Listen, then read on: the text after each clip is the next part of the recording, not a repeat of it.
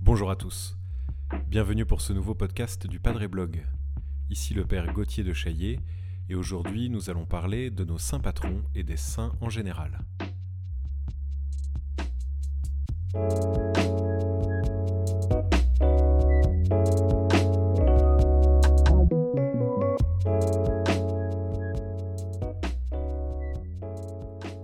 J'ai souvent entendu euh, des critiques à propos de l'Église catholique sur le culte des saints.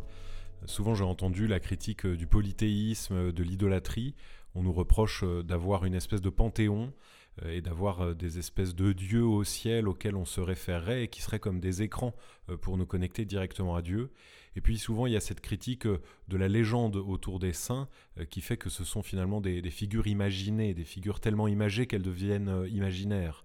Euh, surchargés euh, d'une espèce de poids mythologique euh, qui les rend fragiles en fait. Alors, je voudrais réfléchir avec vous sur, sur ce que c'est que la sainteté, sur ce que sont les saints, et pour commencer, sur ce qu'ils ne sont pas. Les saints ne sont donc pas des dieux. Ce ne sont pas comme des figures mythologiques insaisissables ou des facettes du divin qui seraient au ciel depuis toujours et pour toujours, comme des archétypes.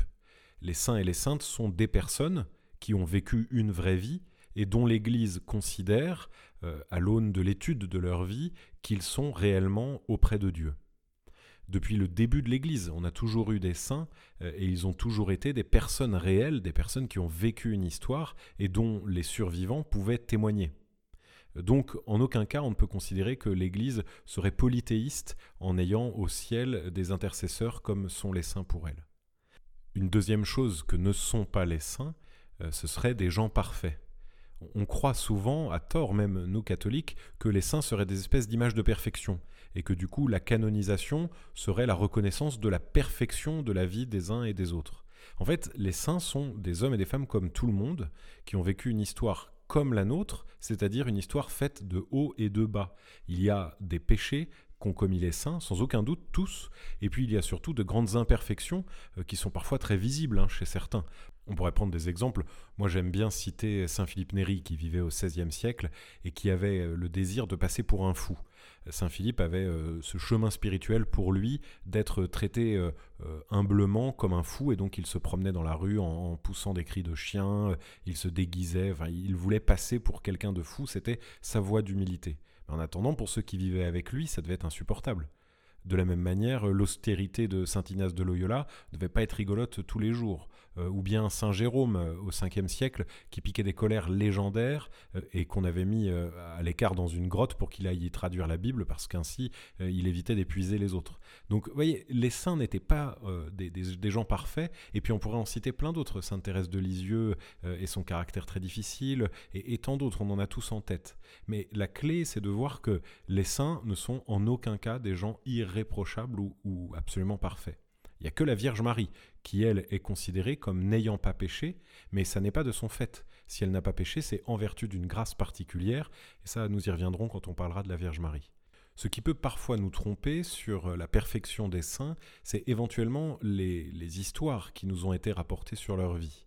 Souvent, euh, les saints qui nous précèdent de loin dans l'histoire ont pu avoir autour d'eux comme une accumulation de parts légendaires, D'ailleurs, le mot légende lui-même, dans son sens actuel, provient de la legenda, ce qui doit être lu, euh, c'est-à-dire les récits des vies de saints qu'on devait lire au réfectoire. Et un recueil particulièrement connu euh, de, légendes de, de vie de saints, c'était Jacques de Voragine au XIIIe siècle qui avait écrit La légende dorée. À l'époque, ça ne voulait pas dire que c'était un ensemble de mythes ou de contes, ça voulait dire que c'était le récit euh, qui devait être lu des magnifiques vies des saints qui nous précédaient. Et avec l'histoire passant, il y a une, forme de phénomène d'accumulation d'anecdotes ou d'exagération de faits avérés qui font que parfois certaines vies de saints euh, confinent au conte ou, à la légende au sens contemporain du terme. Et donc ça, parfois, ça peut nous, maltraiter ou en tout cas nous mettre en difficulté. Et du coup, c'est le rôle de certains de critiquer les vies de saints. C'est particulièrement le rôle d'un groupe de jésuites euh, qui s'appelle les Bollandistes. Alors ce sont les disciples de Jean Bolland, euh, c'est un groupe de jésuites qui depuis le XVIIe siècle creuse les vies de saints une à une pour essayer de voir l'historicité derrière chacun des miracles et pour pouvoir établir de manière solide euh, des récits de vie de saints qui puissent nous permettre de connaître réellement leur existence. Alors, si les saints et les saintes ne sont pas des gens parfaits, ce ne sont pas des dieux, ce sont en revanche des modèles. Et ça, c'est une des grandes clés pour l'Église. L'Église, de tout temps, s'est basée sur la vie de ceux qui précédaient. Euh, c'est-à-dire qu'on a toujours considéré qu'on était des nains juchés sur les épaules de géants. Euh, on a toujours considéré que nous devons notre foi et la transmission de la foi à certains qui se sont donnés corps et âme totalement pour la défense du nom de Dieu. Alors, dans les premiers temps de l'Église, étaient considérés comme saints exclusivement les martyrs. Vous savez, martyros en grec, ça veut dire témoin. Donc c'était ceux qui étaient considérés comme les témoins de la foi parce qu'ils avaient versé leur sang euh, pour le nom de Jésus. Et puis au cours du IVe siècle, les persécutions romaines ont cessé. L'empereur euh, Dioclétien est le dernier empereur à avoir fait des persécutions. Et puis après lui, Constantin et les autres ont euh, plutôt défendu la foi. Donc du coup, l'Église s'est posé la question de ce que devenaient les saints. Et c'est là qu'elle a commencé à regarder la vie et la vertu de ceux qui mouraient en étant euh, regardés comme des exemples.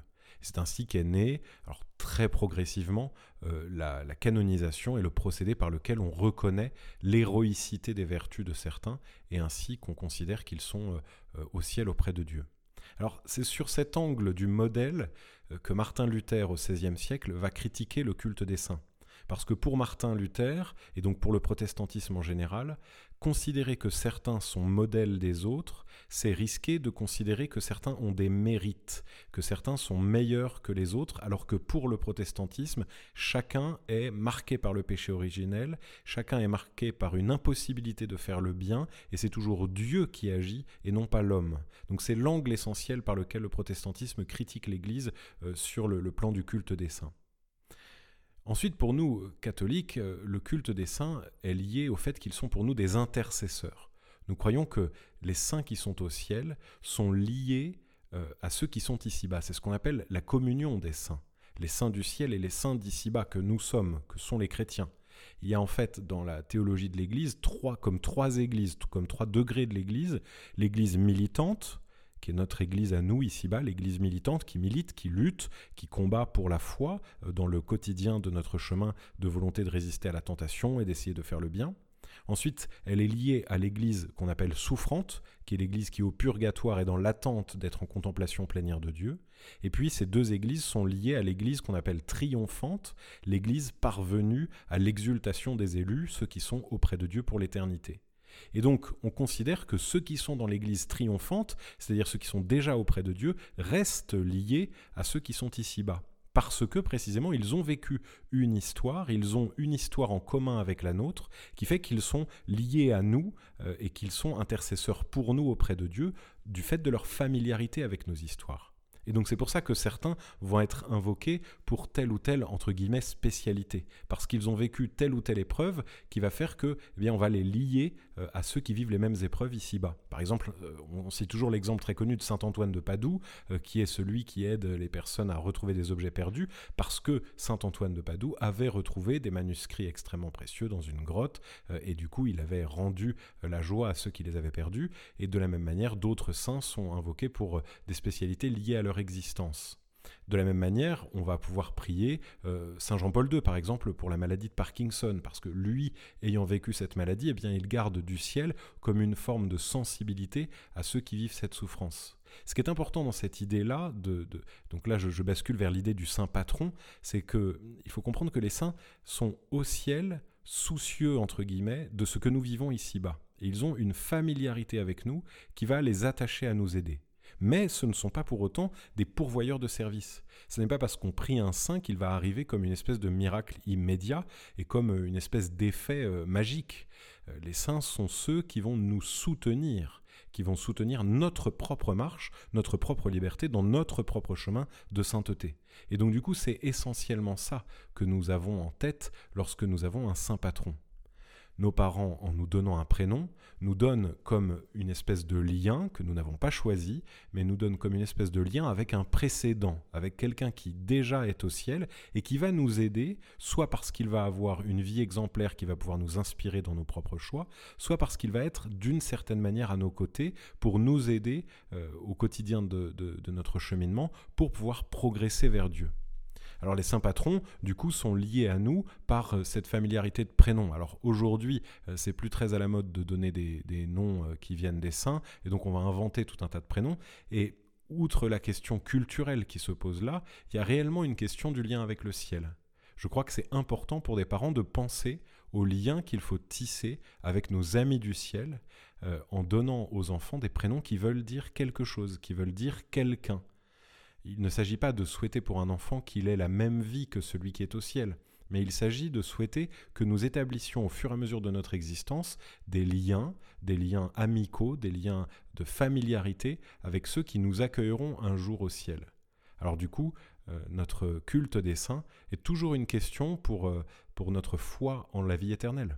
Est-ce que nous croyons que réellement il y a une existence éternelle auprès de Dieu? Est-ce que nous croyons que réellement certains sont déjà dans l'exultation définitive euh, en contemplant la face du Père?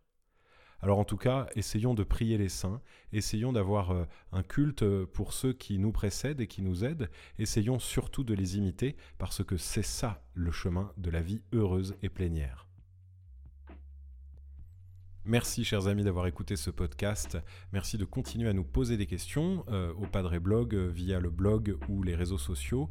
Euh, n'hésitez pas à partager ce contenu et à vous abonner pour ne pas manquer les prochains. À très bientôt.